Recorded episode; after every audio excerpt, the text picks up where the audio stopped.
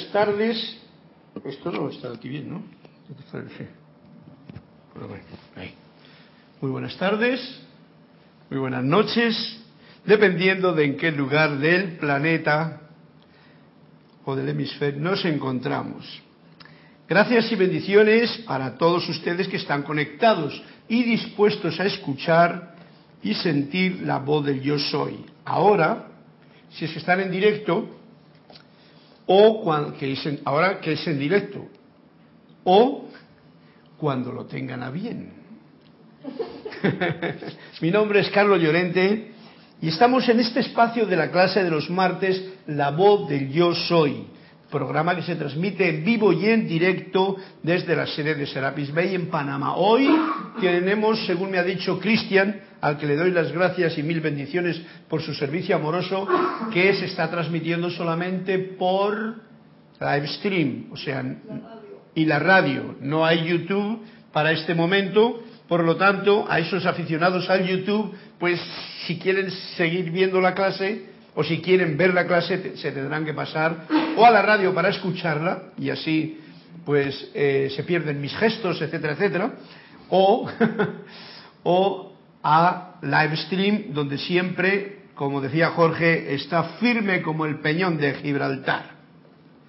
Como he dicho, Cristian está a los mandos y él se encarga con este servicio amoroso de podernos poner en contacto de esta forma. A él le pueden reportar sintonía y también le pueden eh, pedir uno de los numeritos o de las páginas de estos cuentos que es como la sal y la pimienta de las clases porque, como veis, unen, unen la materia que estamos dando. En el caso concreto, estas, este tema o estas clases que estoy dando últimamente son el capítulo del libro de Manuel en el que nos habla del festín de la vida. El festín de la vida que es pues un gran festín, o así debe de ser, ¿no? Porque eh, la vida es una fiesta. La vida es una fiesta. Yo me acuerdo muchas veces que le hago la cabina a Mario y dice, porque hay que vivir, pero hay que vivir con festividad, o sea, con alegría, con gozo, con entusiasmo, con saber, como nos decía el último día Emanuel aquí, que ustedes, queridas almas, caminan tan cautelosamente cuando entran al jardín del Edén. O sea, ¿no sabemos acaso que este es el legítimo hogar, el jardín del Edén? Lo traigo a cuento porque nos han estado machacando durante muchas centurias de que este es un lugar de sufrimiento, de que hay que ganarse el pan con el sudor de la frente, en fin, nos han hecho una serie de programas que traen en consecuencia muchas cosas que ahora mismo vemos que son bastante nefastas para, en general, toda la humanidad. Los que no tienen, porque no tienen, no tienen. Y los que tienen, porque tienen más ambición todavía de tener. Y nada de eso que tienen si no lo comparten, si no se distribuye, si no se manifiesta todas las posesiones con amor, pues en realidad a veces lo único que se genera es un malestar interno, porque uno cuando tiene mucho, también tiene mucho miedo de perderlo. Y eso trae unas consecuencias eh, que no son necesarias para estar en el jardín del Edén, que es donde nos decía Emanuel, que estamos.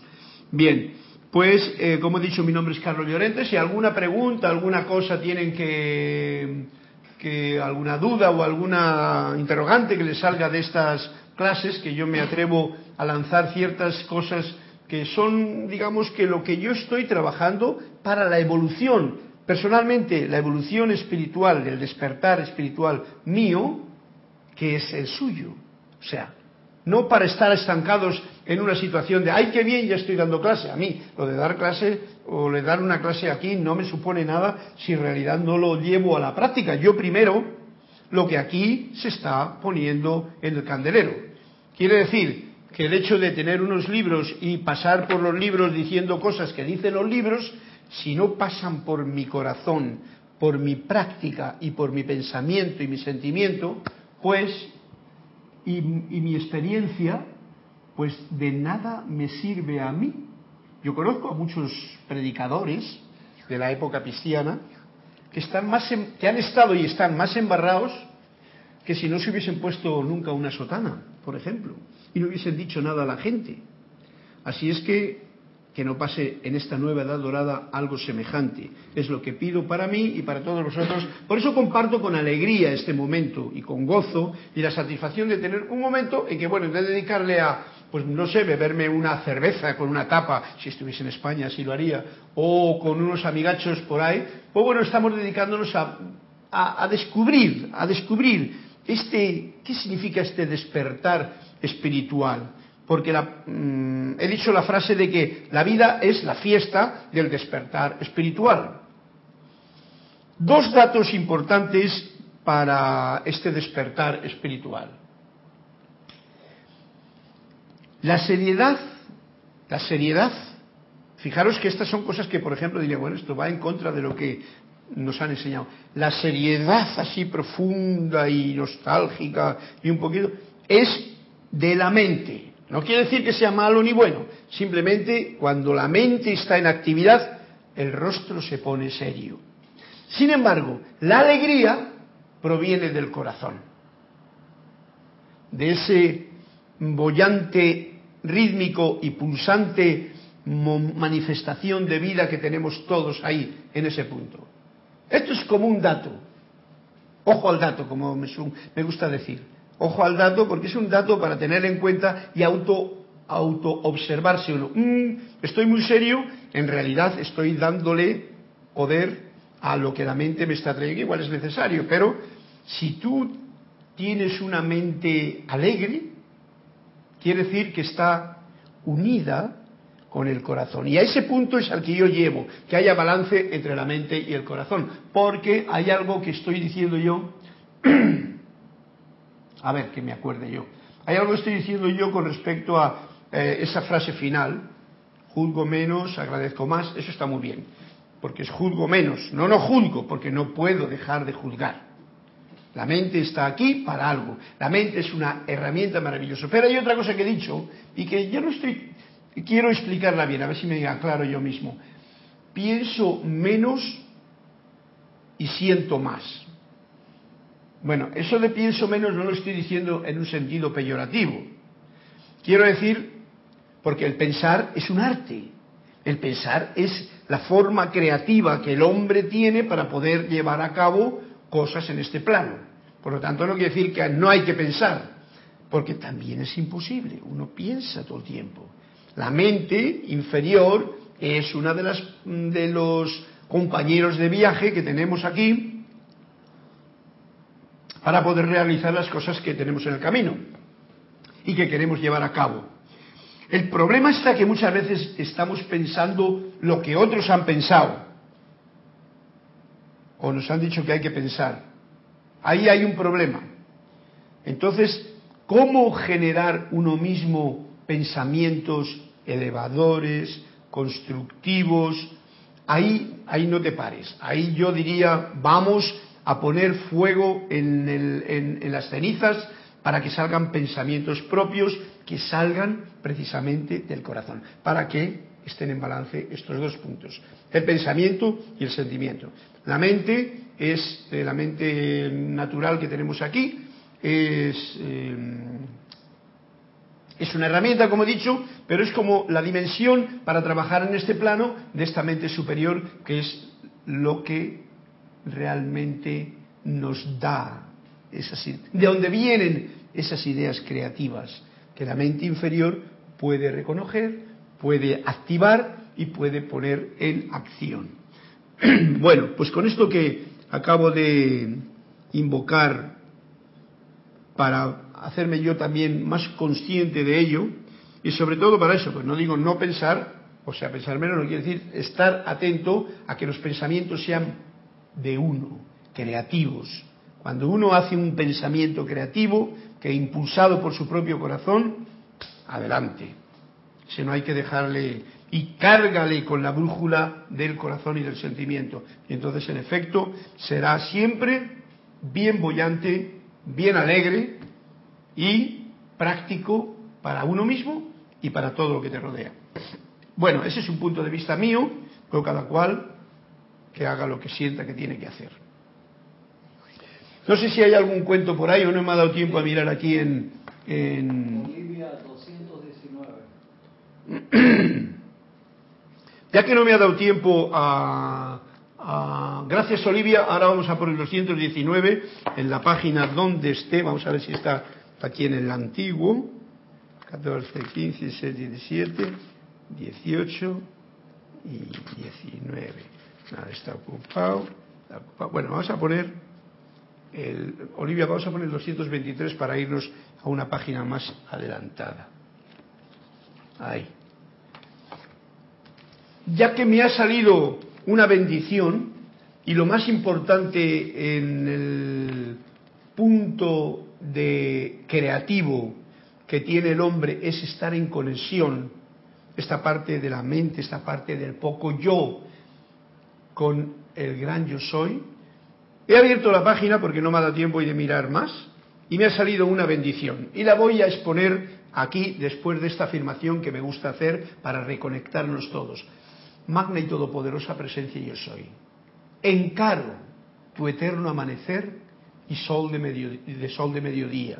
Recibo ahora tu magna presencia, esplendor y actividad en todas mis actividades, especialmente en esta, que sea duradera ahora y para siempre. Gracias porque así es. Y continúo con la bendición que me ha salido en la página 155 magno esplendor de la luz cristal. Así como te has manifestado a través de tus maravillosos mensajeros, te damos alabanzas y gracias por tu poder eternamente sostenedor, siempre vertiendo su esplendor y presencia en nuestras vidas, mundos, hogares y experiencia. Que su poder sostenedor fluya al corazón de todo estudiante sincero prácticamente une esta bendición que acabo de hacer para introducir la clase con la afirmación que me gusta hacer, porque es como en ese momento reconoces ese sol de amanecer constante, permanente, al que le encaro, internamente le encaro, y ese sol de mediodía que carga desde el gran sol central todo mi ser, iluminándome, cargando todo el cerebro, cargando toda la columna vertebral, cargando todo el sistema nervioso, manifestándose en el pulsar del corazón y dando vida a toda esta materia que compone mi personalidad. Y hablando de personalidad, recordamos, recordemos que la persona, personalidad, en realidad, y esto viene a buen cuento para todo este desarrollo de las clases que estoy trayendo a cabo, la persona era, era la, máscara que los griegos utilizaban en, en, los teatros que hacían allí, en Grecia. Era muy gracioso todo aquello, según nos han contado, porque se ponían una máscara, igual había dos actores, y entonces uno se ponía una máscara en el que hacía de, pues no sé, de hombre, luego otro de mujer, luego otro hacía de Dios, y era el mismo personaje y se ponía una máscara. y eso se llama persone. Le haya quedado la persona, que llamamos a nosotros en español una persona. ¿Y qué indica esto? Indica que la persona en realidad es una máscara. El poco yo, esta personalidad que muchas veces los maestros nos han dicho, ojo con ella, este ego que nos han dicho en las épocas pasadas, este poco yo que nos dice en el cuento de los niños y que yo lo he cogido como, como punto de apoyo para, para, para saber que ese poco yo es esto que crea la personalidad aquí. Es una máscara. Una máscara que a veces a muchos, o a mí, no nos permite ver el gran yo soy. No nos permite ver la luz. Y que crea un mundo a mi manera, a la manera de mi personalidad, de mi poco yo, de mi máscara. Esto para tenerlo bien en cuenta, para que nos demos cuenta de que todo lo que hay alrededor, en realidad, son máscaras. Si llegásemos a conocernos, y ese es el meollo de este despertar espiritual para el que estamos en la vida, llegar a conocerse a uno mismo. ¡Wow! De verdad. No la máscara y arreglarme la máscara en el espejo, sino reconocerse lo que hay dentro de esta máscara. Hay un trabajo fino por hacer ahí.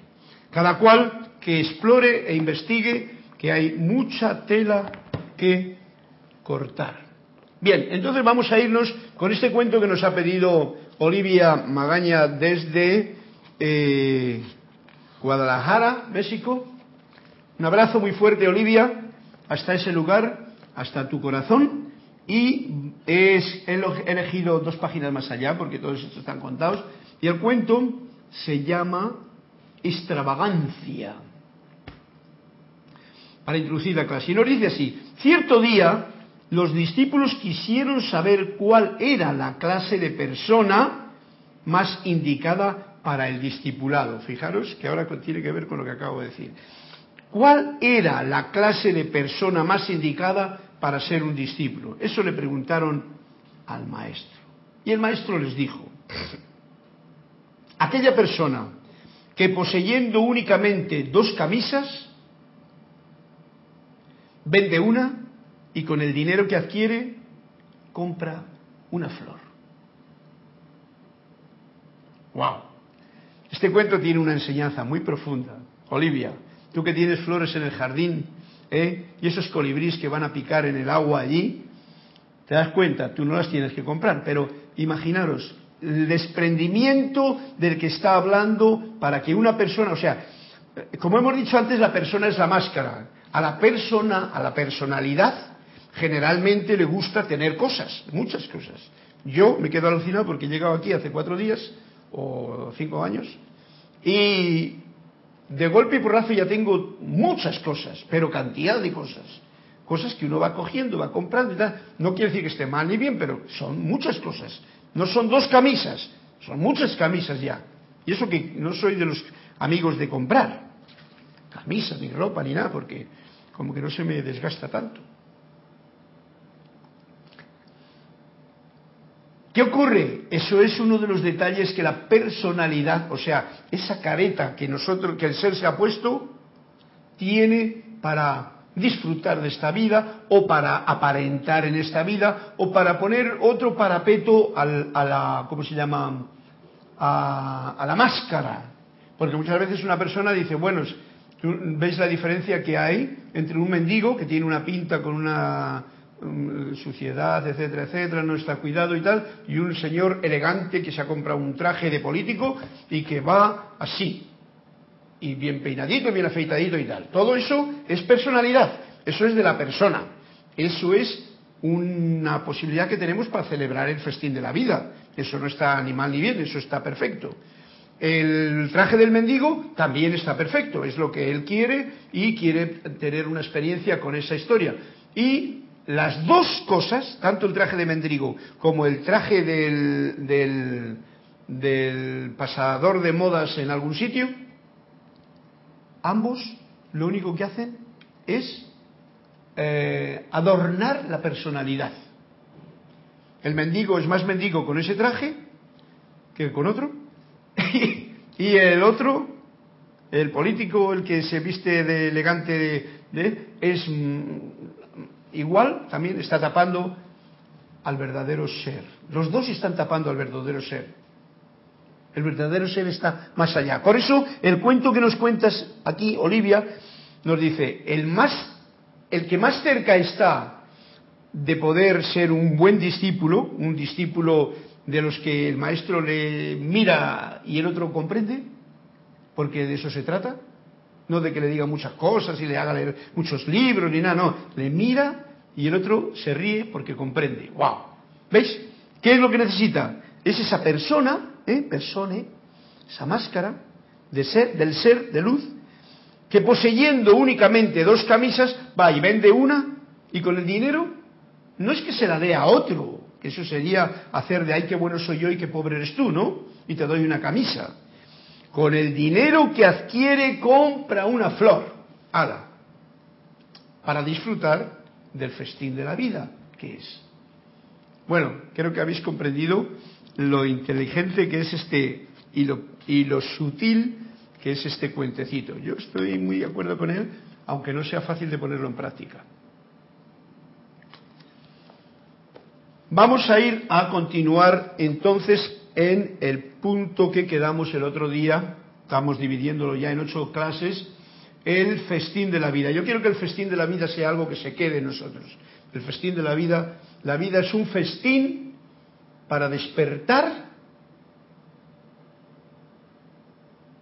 a lo espiritual que somos, a esa parte interna, para comprender lo que es la personalidad y despertar al ser, al gran yo soy que somos. Es una forma de exponerlo mía ahora mismo y nos permite despertar a estar en el Edén, como nos decía el otro día, no a tener miedo de que estamos en el Edén, porque ese es un sentido o un sentimiento que nos han infiltrado como un concepto de sufrimiento. Y el Edén es como el cielo. El Edén es el paraíso. Por lo tanto, yo os digo, sufriendo no se llega al Edén. Eh, el, paraíso y el Edén no están allá, ni entonces, están aquí y ahora, aunque nos han hecho ver lo contrario. Es un estado de conciencia, un estado de conciencia. Si tú estás con una camisa solamente, y bueno, eso sí hace falta camisa, porque si igual no hace falta ni camisa, y con la otra te has comprado una flor, y estás feliz, y sonríes y, transmites esa energía eh, bollante, alegre, entusiasta al que te rodea, como tú lo veas necesario, ya estás en el Edén, en el paraíso.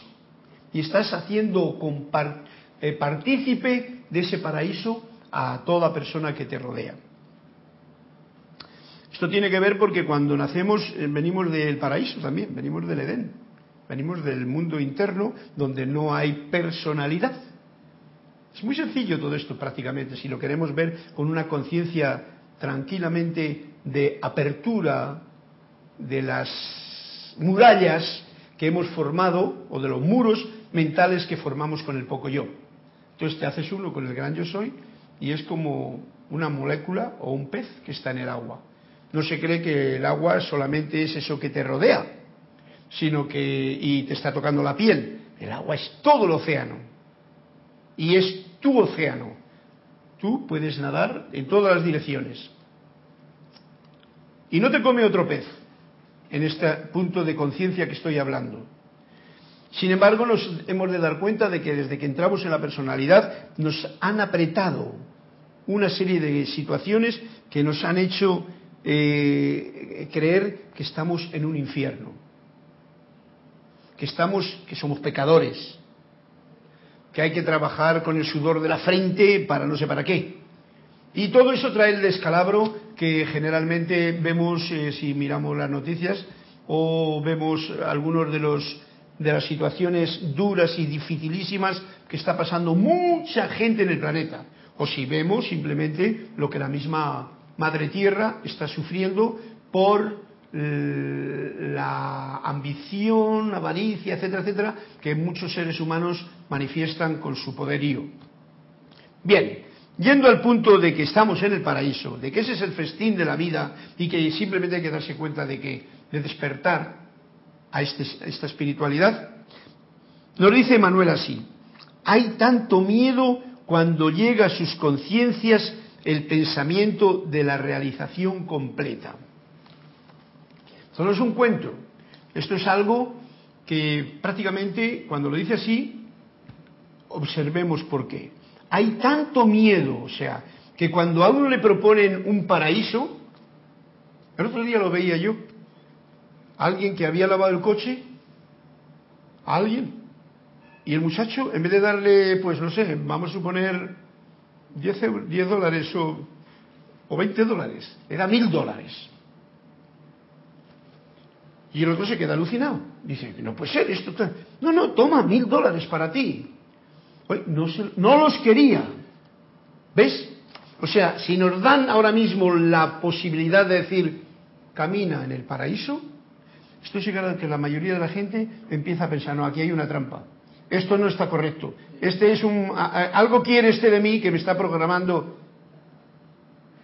Esto es lo que nos está diciendo aquí Manuel. Y esta es la dureza de esta personalidad que no quiere desprenderse de las posesiones pobres que tiene la personalidad. Y nos dice, hay tanto miedo cuando llega a sus conciencias, ojo al dato, que está dándonos un punto muy profundo, cuando llega a mi conciencia el pensamiento de una realización completa, y esto de la realización completa me trae a mí a cuento una cosa.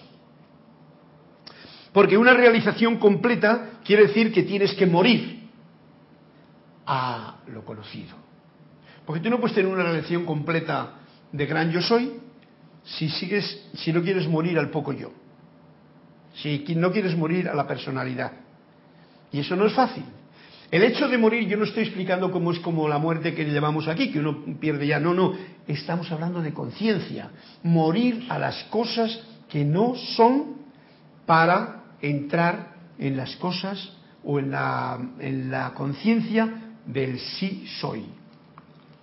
Hay tanto miedo cuando llega a sus conciencias el pensamiento de la realización completa. Dice, ustedes se identifican tanto con la búsqueda que el encuentro se convierte en una amenaza. ¿eh? Otro detalle que yo, lo, yo es que este libro me, cada vez me quedo en menos porque me da una serie de visiones muy espectacular. Ustedes se identifican tanto con la búsqueda, fijaros, yo mismo, yo no tengo que ir a ustedes, yo mismo. He estado buscando todo el tiempo. Que conste que el estar aquí es porque estoy buscando. Cuando me fui, claro, el programa está en que me... Mm, ¿Por qué yo estoy buscando? Si soy sincero a lo que yo siento, es porque a mí me programaron, cuando era pequeño y tuve un poquito de uso de razón, a los 8 o 10 años, me programaron un plan que no me gustaba ni un pelo. Que si quieres ser algo, tienes que ser o pastor o labrador. Y veía a los pastores y a los labradores de mi tierra, y la verdad que no me... Yo decía, esto no puede ser, tiene que haber algo más. Y entonces empecé a buscar y me fui con esto, me fui con la primera oportunidad que tuve, yo me iba para adelante. Pero siempre buscando, creo que os podéis autoexaminar y habrá algo semejante en vuestra vida. ¿Por qué uno lee un libro? Porque busca. ¿Por qué busca? Porque no sabe que ya es. No está contento y por eso traigo a cuenta esto de la personalidad. La personalidad es una máscara que yo me pongo para vivir en este plano, ¿eh? pero dentro de mí hay un ser que aún no conozco verdaderamente, o sea que la personalidad no lo conoce, porque la personalidad quiere ser esa personalidad que sea. Ahora hago de predicador, luego hago de juez, luego hago de buena gente y luego hago de ayudar a los demás eh, en fin, un montón de eh, actores dentro de mi propio personaje. Y nos identificamos tanto con ese momento de buscar que el encuentro con lo que buscas, como que, esto tiene que ver con lo que decía antes, como que no, no, no te apetece, como no te apetece dar ese paso. Esto lo dicen los maestros cuando dicen, vosotros estáis aquí, estáis hablando a los maestros, estáis diciéndoles decretos, les decís nombres, si se abre la puerta del castillo y aparece el Señor, os echáis todos a correr como gallinas cobardes, porque os asustáis. Hay tanto miedo. Os identificáis tanto con la búsqueda, porque claro, esa búsqueda que tenemos, generalmente queremos que concuerde con lo que yo tengo en mi personalidad. Y por eso muchas veces Mm, discriminamos a la gente sencillamente porque no coincide su, expresión externa con lo que yo creo que debe de ser. Y dile a un, a un judío eh, algo de un maometano, pues no lo va a aceptar. Y dile a un maometano algo de un judío, etcétera, con un cristiano, un católico o un evangelista o lo que sea. Me refiero a toda esta gente que utilizan una filosofía religiosa para mm, encontrar su búsqueda. Dile a uno que el libro este es el de mentira y que el otro es el de verdad. Y verás cómo sale un conflicto. Es como una amenaza, rápidamente. Se siente amenazado uno. Yo no voy a poner caso, simplemente traigo esto a la, a la palestra para que se me quede a mí grabado y yo que soy tú, también a ti, si te viene bien, te quede grabado. Sin duda, lo más difícil de todo, lo más difícil de todo en la totalidad de la experiencia humana, en esta experiencia de la personalidad humana, en este recorrido de la vida, es reclamar tu yo. Lo que decía antes, ¿quién soy yo verdaderamente dentro de esta máscara que tengo? ¿Veis? Que si la, de esta forma, esta es mi máscara. Y la tuya tú sabrás cuál es. Reclamar mi yo, con mayúscula, el yo soy. Tu vida, la vida verdadera, la que pulsa y hace que la máscara pueda caminar, hablar, etcétera. Mi luz, esta luz que hemos invocado al principio para que me llene y cargue mi sistema nervioso y se expanda a través de mis, eh, todo mi sistema nervioso. La mi verdad, la verdad, esta es la que hay que encontrar, la verdad. Y la verdad, la luz, la vida, el yo, no está en el poco yo, a no ser que se abra a los y, y se entregue a los brazos del gran yo soy, tu verdadero ser. Esto es lo más difícil de todo, nos dice Emanuel en este, este librito, en esta clase de hoy, en la página 87. Y yo os lo afirmo que en realidad es así, porque uno no quiere dejar, no quiere morir a lo conocido, no quiere abandonar ni vender esa camisa, como decía el cuento de Olivia, no la quiere vender y menos para comprar una flor, la flor la compro y se marchita, Ajá. tres días y la camisa me la puedo, puedo fardar e irme de feria con ella. Ese desapego es el que va a permitir que uno pueda conocer quién soy yo verdaderamente. Pero no en estas cosas externas, como he dicho, de la camisa y tal, sino en lo más profundo, el cambio de forma de pensar, que tenemos programado una forma de pensar, una forma de juzgar la vida y creer que es así o asá porque así me lo han dicho pero tú no tienes realmente experiencia de todo lo que en ella hay. En fin, todo ese detalle hay que implica esa apertura de conciencia que es la que realmente nos va a traer la vivencia de dar un paso creciente, ascensional, en, en, nuestra conciencia, que es de lo que se trata a cada oportunidad que encuentran en el camino le dan tanta luz como a ustedes. Este es un punto de referencia para que sepamos que si yo no me doy luz a mí mismo, yo no se la puedo dar a otro. Yo tengo una oportunidad y muchas veces la gente o uno mismo habéis visto que hemos desaprovechado oportunidades que en la vida nos han venido. ¿Por qué? Porque tú no tenías la suficiente luz en ti para poder ver la luz que había en esa oportunidad. Entonces nos dice aquí muy sutilmente Manuel esto, que a cada oportunidad que encuentran en el camino, te encuentras una oportunidad y resulta que tú la aceptas o no la aceptas dependiendo de tu estado de conciencia, de la cantidad de luz que hay dentro de ti que puede decir, no, ah, ah, esto me viene bien. O tu cantidad de miedos que tienes. No, no, porque si yo me meto en esa otra cosa que no sé, me meto en ese Nilo, que encima tengo el problema de que hay cocodrilos, hay hipopótamos, hay bichos que te muerden. Esa es la creencia que nos han hecho creer.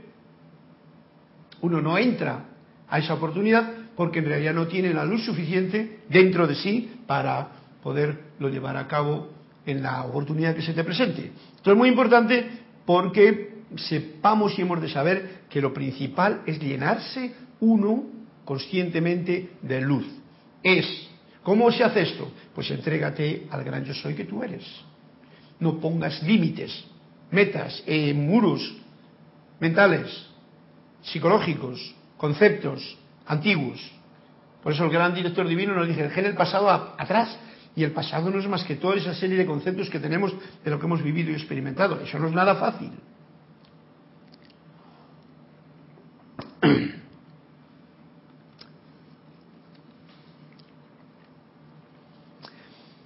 El punto que nos trae esta frase, esta frase que nos ha dicho Manuel, es, y la pregunta que me puedo hacer yo es, ¿estoy brillando en la luz o estoy desconectado?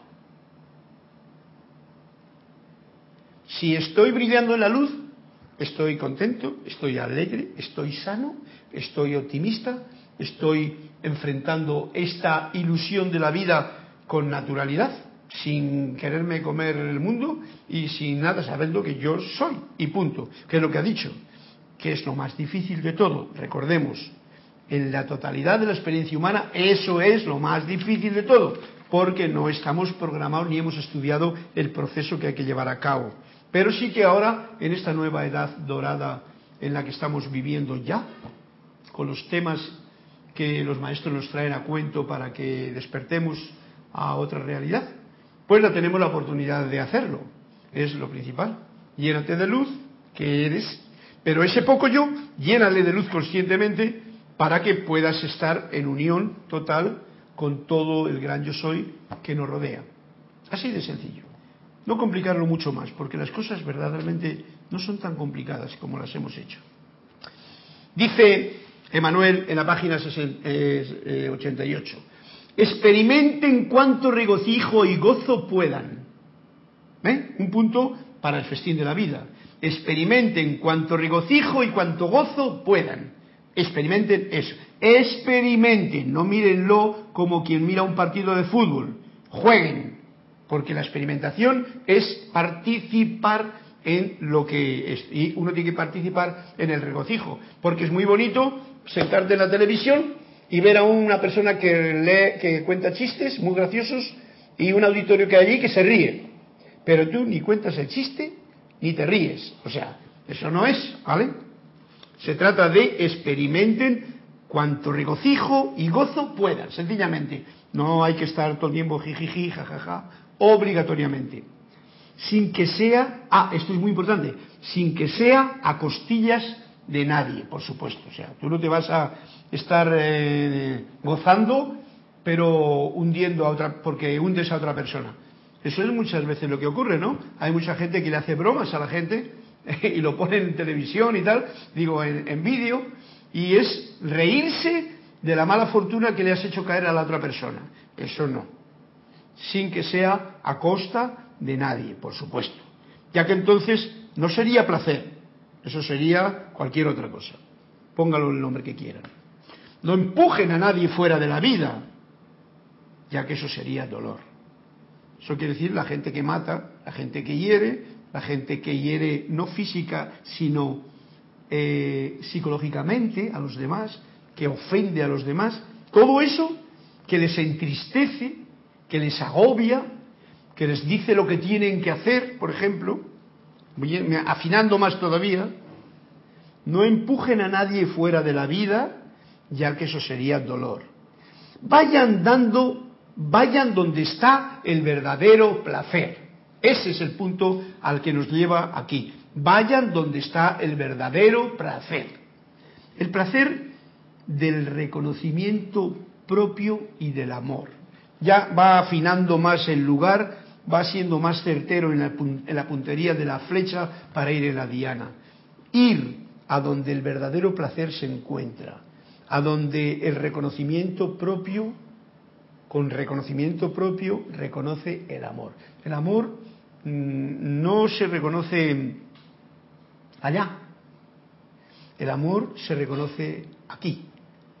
Amaros los unos a los otros como yo os he amado, decía Jesús, pero otro, amaros al prójimo como a vosotros mismos. O sea, que primero, ámate a ti mismo, reconoce el gran yo soy en ti, siéntele, sírvele y regocíjate en él, para que luego puedas reconocerlo también en todo lo demás. Ese es un punto importante, porque hay dos formas de entrar al amor. El, ser humano habla mucho del amor, yo me acuerdo que eh, veo mucho esa situación y yo también voy a decir ahora dos frases solamente, dos frases en esta clase.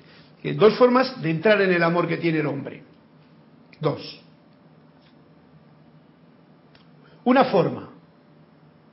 No te lo pregunto ni os lo pregunto porque no me vais a responder rápido. Una ¿Tú tienes dos formas de entrar en el amor? No, bueno, ves tú, Cristian, me dice que lo diga. Una forma es entrar en el amor eh, mm, para extraer algo, para mí. ¿Eh? Para mí, yo amame, tú. Y entonces yo entro en el amor de esa pareja tal porque yo quiero algo de esa pareja. Otra forma de entrar y es porque yo quiero compartir contigo ese amor que yo tengo. Eh, esto es bien interesante, este punto de, de reflexión que me trae a mí esto que me dice ahora mismo, el placer del reconocimiento propio y del amor. Te reconoces como ser y reconoces el amor en ti y lo expandes. Esa es la forma de entrar al amor con la gente. Es, quiero compartir algo con alguien. Y entonces entro en una relación que se llama de amor.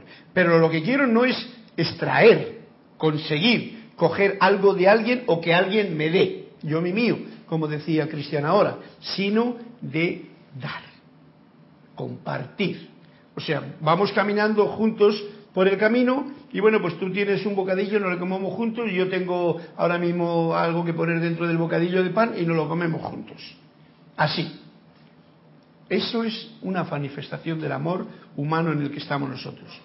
Dos formas. Si yo solamente quiero extraer, eso va a durar poco. Porque tarde o temprano, y más bien temprano que tarde, eh, a alguien se le acaba eso de dar y a ti te cansas de recibir lo mismo. Miremos los matrimonios que fallan, por ejemplo, ¿no? Y cada cual que sepa en qué posición se ha puesto en la experiencia de vida cuando ha tenido una pareja. Si lo que quería era lograr algo para satisfacer sus placeres personales, por ejemplo, que es una de las formas por lo que uno se junta con otro, o una casa, o una qué bien que estoy con esta chica tan guapa o tan elegante. Son esos programas de la personalidad o porque dices, mira, yo tengo esto, mira, mira qué poco tengo, solamente tengo una flor, pero la voy a compartir con todo el camino y los dos la vamos a cuidar y vas a ver tú qué bien y qué floreado vamos a estar todo el camino. Y el, camino nos irá dando el resto. Y la otra persona dice, ay, yo también, mira, tengo aquí una maceta, pues vamos a poner la flor en la maceta y la regamos juntos, por ejemplo. Se me ocurre. ¿Qué te parece, Cristian? Vale, pues así es como eso es la forma, el placer del reconocimiento propio y del amor. En las dos versiones no, en la de compartir. El de tratarse los unos a los otros con suavidad y compasión. ¿Veis? Una manifestación del amor terrenal aquí, del poco yo incluso, pero que tiene que tener un contacto con el gran yo soy. Y sigue diciendo Emanuel en, la página 88 del Festín de la Vida, he aquí los placeres reales y perdurables. La fisicalidad, lo físico, la persona, puede ser placentera. ¿eh? Puede ser placentera, puede ser un placer real para compartir, esto físico. Cuando se comparte, no cuando yo lo que quiero es lucir la otra fisicalidad. La sexualidad ¿eh? que no es el acto del amor de hacer el sexo un momento, la sexualidad es todo eso que envuelve a una pareja, puede ser placentera, es placentera. Sexualidad, la parte de la sexualidad, todo, todo. Pero ¿cuándo? Cuando hay amor para compartir. Cuando hay egoísmo se convierte en algún momento sube para arriba la montaña rusa y luego baja para abajo. Bueno, eso probablemente todos tenéis experiencia de ello. ¿Hay algún comentario de alguna gente por ahí? ¿No hay más cuentos que leer? No hay más cuentos que leer. Bien, pues entonces, el último desafío a la ilusión es el amor. Así que ámense. A esta ilusión que estamos viviendo constantemente, que vemos que no hay más que desamor y que todo el mundo está complaining, o sea, quejándose de esta forma de, de unos y de otros, juzgando, tenemos una forma de desafiarlo y es enviando, irradiando luz y compasión y amabilidad y amor. Suavidad, compasión, amor. Amen a sus semejantes como a sí mismos. Mira, antes lo decía de otra forma, este lo, eh, Manuel nos lo dice igual que Jesús. Amen a sus semejantes como a sí mismos. Para ello, yo digo, primero tienes que amarte a ti mismo para que puedas amar a los semejantes igual. No, crea que, no creo que puedan amar más a nadie. O sea, tú no puedes más, no puedes amar más a otra persona que lo que tú te amas a ti. Es como decía antes, tú no puedes, eh, como decía, eh, cada oportunidad que encuentran en el camino le dan tanta luz como ustedes. Si tú no tienes luz, tú no le puedes dar luz a otra persona. Y esa otra persona, como tú no tienes luz, pues camina de paso. Sigue diciéndonos muy bonitamente, amen a sus semejantes, ya que el amor es el amor. El amor de amar a sus semejantes con minúscula es el amor con mayúscula. O sea, todo grado de amor, en realidad, suavidad, eh, compasión, etcétera, etcétera, todo eso en realidad es una de las ramitas del gran árbol del amor. Y una vez que llega, se derrama cabalmente en todas direcciones.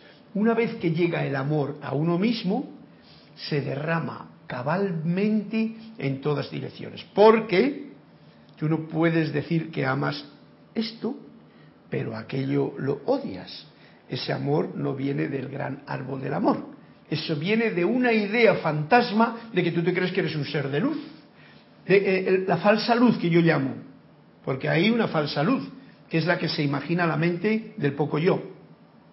Uno se cree muy metafísico, uno se cree muy espiritual, uno se cree que te está muy... Y resulta que luego odia a aquello que le ha tocado las narices. Ajá. ¿Qué te parece a ti eso? Pues eso no es muy... Maestro no, no tiene nada que ver. Puede decir muchas cosas, pero eso es una de las cosas que dirán por ahí no está la situación. Y una vez que llega el amor, se derrama cabalmente en toda forma. Cabalmente quiere decir, oye tú, si tienes una iguana, tú la puedes amar, pero no la vas a pegar un abrazo o te la vas a meter a la cama contigo, porque no es la forma, ¿no? Digo yo, ¿no? Flor pidió la 79. ¿Quién? Flor. Flor, la 79. Iremos a por ella ahora, Flor. Celebren su propia vida. Esto es importante, celebrar la propia vida traigan gozo a ella cuando puedan. ¿Veis que estas palabras yo me gusta repetirlas en una palabra? Porque nos están trayendo ese ánimo que a veces perdemos con facilidad ante la fantasía ilusoria de lo que nos trae el desamor que vemos afuera o que tenemos adentro porque no lo hemos llenado de luz. Traigan gozo a ella en cuanto puedan y vean el placer como verdad. ¿Eh? Porque muchas veces, eh, yo me acuerdo de un tío que tenía, era cura, muy majo era, pintaba muy bien y tal, pero un día le canté la canción de, no sé qué, el confort, y dice, ¿confort? ¿Cómo que el confort? Le sonaba mal, porque eso de confort, pues como que no está en el vocabulario. Si hubiese dicho el sufrimiento, hubiese que dicho eso, eso, la cruz del sufrimiento, porque ya daros cuenta que he dicho que era un cura, ¿vale? La pobreza, eso sí, pero cuando digo te damos gracias, no sé, el confort, no sé qué, no sé qué canción era que le puse y se quedó así, me, me hace gracia porque puse una cara así como diciendo, ¿es el confort? ¿Qué es eso del confort? ¿Veis? Vean el placer, el confort, la suavidad, la compasión, el gozo, el disfrute de las cosas como esa parte de la verdad, que es el bien. No como un pecado secreto Ojo al dato. Esto tiene que cambiar, esto es una forma de, morir a todos los pensamientos y conceptos eh, antiguos, cristianos, que todos tenemos, todos los que me estáis escuchando, porque yo también les tengo.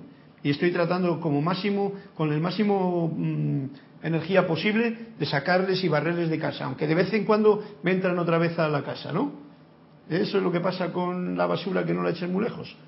Pero cuando lo quitas de verdad y lo haces firmemente, eso va.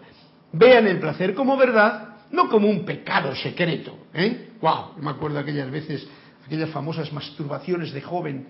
¿eh? En la que uno se tenía que confesar de ello, que era un pecado, y lo bueno que estaba todo aquello, ¿no? Y uno tenía un programa fatal, que creo que todos lo habéis tenido, o sea que no me cuesta decirlo en alto, porque no estoy rompiendo ninguna ley de secretos. Muchos secretos con respecto a la sexualidad nos han hecho vivir hasta ahora un mundo de angustia y de zozobra. Ya que si juzgan el placer en el contexto de la ilusión, ¿eh? esta ilusión de la personalidad, entonces se perderá el placer. Y entonces en vez de disfrutar, te sientes un pecador. grave, la cosa es grave. Ojo al dato que no estamos en la época pasada, en la que ciertos programas de ciertas personas muy sutilmente nos han metido unos conceptos y unas historias que te han dicho, y luego de aquí tú te vas al... No te han dicho por qué, eh, como te diría yo, por qué las cosas son, no son convenientes, ¿no? Porque, por ejemplo, hablando de la energía sexual que estamos hablando, si te dijesen, oye, tú, mira, si te quedas tú, si estás todo el tiempo ahí masturbándote y tal, te va a quedar, que luego vas a dar la mano y, va a aparecer una lechuga mojada. ¿Vale? Eh, eh, ¿Entiendes? Yo lo he comprobado eso con gente en vez de dar una mano noble ahí, así, pues tú como no tienes energía porque la has perdido polpito, pues se te va a otro lugar. ¿Cómo se manifiesta? Tú pierdes la energía. Ese es, eso es eh, en realidad el único, eh, la única falta que hay. Te estás haciendo daño a ti mismo si abusas de cualquier cosa. Si abusas, fíjate tú que no me pongo mm, eh, duro de ninguna forma con nada, porque el cuerpo tiene que experimentar sus eh, sensaciones, expresiones y durante toda la vida hay diferentes formas de caminar. Fijaros lo que significaba la Inquisición, que ni te dejaban leer libros o te acribillaban y eso es tremendo, por, por todo lo que vosotros sabéis por leer un libro, por tener un pensamiento, por estar junto con otra gente. Bueno, en realidad eso no, hay que traerlo ni a cuento porque a fin de cuentas era la ambición de unos pocos que querían quedarse con lo de los demás. Y dicen, no hay mejor cosa que poner una excusa para matarlos y quitarlos de este plano. Eso es el contexto de la ilusión. Y entonces no hay ninguna clase de placer cuando se juzga el placer, cualquier clase de placer, con el contexto de la ilusión bajo el, ¿cómo explicarlo esto? Bueno, creo que lo podréis entender. Si no, leed la página que es, que es bien alimentado, alimentadora. Y eso los mantiene en el aula por más tiempo. Ajá, esto es bien importante. Encima, no gozas del placer, lo juzgas como malo y encima lo que te resulta de ello es que te va a mantener en el aula, entre comillas, o sea, vas a tener que volver a clase otra vez más tiempo por más tiempo que decir no solamente esta vida. Si no lo solucionas eso en esta vida, por eso eh, me, alegra el comunicarlo a mí mismo y a ustedes. Bueno, tenemos que venir en otra encarnación, porque como que no hemos aprendido la lección de que yo no puedo tener esos programas aquí y mantenerlos. Y eso los, los mantiene en el aula por más tiempo, en verdad que lo hace, ya que como ven, el sufrimiento no es el camino a la luz y al cielo. A veces se dice por ahí, pero yo no sé quién lo dice. Hay una maestra, claro, que es una maestra que al ser que se llama sufrimiento, ¿no? O un maestro que se llama sufrimiento en el aula de la ignorancia. O sea, en el aula de la ilusión, cuando uno está en el mundo de la ilusión, tienes que pasar por esa maestra. Pero eso, por supuesto, no te saca de ahí y te lleva a la luz y tampoco te lleva al cielo. Sin embargo, mirad lo que dice, el placer, el gozo, el disfrute, eso sí que lo es. Ojo al dato porque esto es un poquito rotundo, mucha gente le puede poner, le puede ponerse un poquito como, ¿y este por qué dice eso? Pero yo lo digo porque sé de lo que estoy hablando. A ver si también a ustedes les gusta el, el detalle. El placer real, no el falso el placer cuando hay amor, un sentimiento de bendición, algo que compartir con el otro sin hacer daño al otro ni a nadie. Lo digo bien claro para que no cojamos datos que no son correctos. Y todos conocen la diferencia, todos saben cuando se fallan a sí mismo. Ajá, uno mismo sí que lo sabe, ¿no? Y entonces, ¿qué pasa? Ah, te das asco. hacen cosas tontas, se tornan destructivos. Entonces saben que se han autotraicionado. Este es un ejemplo de lo que esa conciencia te suele decir a ti. Bien, aquí dejamos la clase porque esto está muy bonito, pero voy a leer el cuento que nos ha contado o que nos va a contar Flor ahora desde Puerto Rico, a la que la envío como a, a Olivia un fuerte abrazo y nos vamos a la página 60, 79. Y este cuento dice así, para terminar la clase, a ver qué nos ilumina. Para el maestro, todas las normas, por muy sagradas que fueran, tenían un valor puramente funcional y debían someterse a la realidad, que era la única ley suprema. ¡Wow! Me gusta ya este comienzo. ¿Vale? Porque muchas veces la gente se guía por las normas, las dan un valor que no tienen, porque el maestro mira lo que dice, todas las normas, todas, por muy sagradas que fueran. Para mí, yo estoy leyendo este cuento porque siento, y es algo que tiene que ver con una realidad que estamos viviendo y que muchas veces la espolarizamos y nos quedamos con la norma en vez de con la ley suprema. Por muy sagradas que fueran, tenían un valor puramente funcional, o sea, para que la cosa funcione. Es como un semáforo, está ahí para que la gente funcione y no se ande chocando. Yo conozco ciudades donde no hay semáforos, la gente cruza, que parece una locura, y no se chocan. Yo las conozco, las he visto, o sea, sé de lo que estoy hablando. En lugares que la gente debe estar más bien con Alá, Alá me protege y tal. Pero oye, pasan, bueno, imaginaros cualquier película que habéis visto en la India, de gente que va por ahí así y ahí los semáforos brillan por su ausencia. Bueno, pero tienen puramente un valor funcional y deben de someterse a la realidad con mayúscula. ¿La realidad cuál es? Al gran yo soy.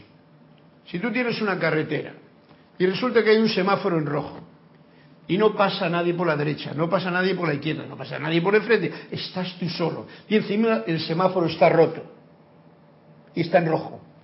¿Te va a quedar tú ahí todo el tiempo? ¿Eh? ¿Veis? Y esto es una cosa que no he ido, no he acudido a la realidad que es de sentido común. Oye, cuando su hija adolescente, siguiendo la moda, quiso hacerse un vestido que dejaba los hombros y la espalda al descubierto, su madre trató de convencerla de que no tenía suficiente edad para llevar aquel vestido. La discusión entre ambas se prolongó varios días. Cuando finalmente pidieron el parecer del maestro, éste le dijo a su mujer, deja que se lo compre. Si el vestido no se le cae, es señal de que la niña tiene suficiente edad para llevarlo. Mira que cuando... Eh, eh, tú has cogido, ¿no? Si el vestido no se le cae, el que tiene donde agarrarse. Además que el vestido cuando se cae o se quita, es porque queda otra cosa. Entonces, si la niña... Pero si no se le cae, que hay un momento en que el vestido no se te cae porque te lo agarras bien, aunque muestres sus cosas, lo digo yo porque lo sé de qué va, pues si el, si el vestido no se le cae, es señal de que la niña tiene suficiente edad para llevarlo. Esto, esto es ese valor puramente funcional que tienen los programas que tenemos de la sociedad y de la vida. Bueno, cada cual que discierna, y este es el cuento que me ha gustado contarle. Flor, si tienes algo que decir, dilo ahora, porque nos vamos con este cuento a terminar la clase con esa frase que me gusta traer para despedirnos. Juzga menos, juzgo menos y agradezco más, que es una forma de caminar con el poco yo dentro del gran yo soy. Juzgo menos y agradezco más. Pienso menos destructivamente y siento más para equilibrar el pensamiento y el sentimiento. Es una frase que puedo compartirla con todo estudiante de la luz, sabiendo que es esta luz de Dios que nunca falla la que nos guía y nos lleva y no se nos cae el vestido cuando tenemos conciencia de ello. Muchas gracias, mil bendiciones a todos y hasta una nueva oportunidad que tengamos para compartir estas palabras de los maestros. Mil bendiciones.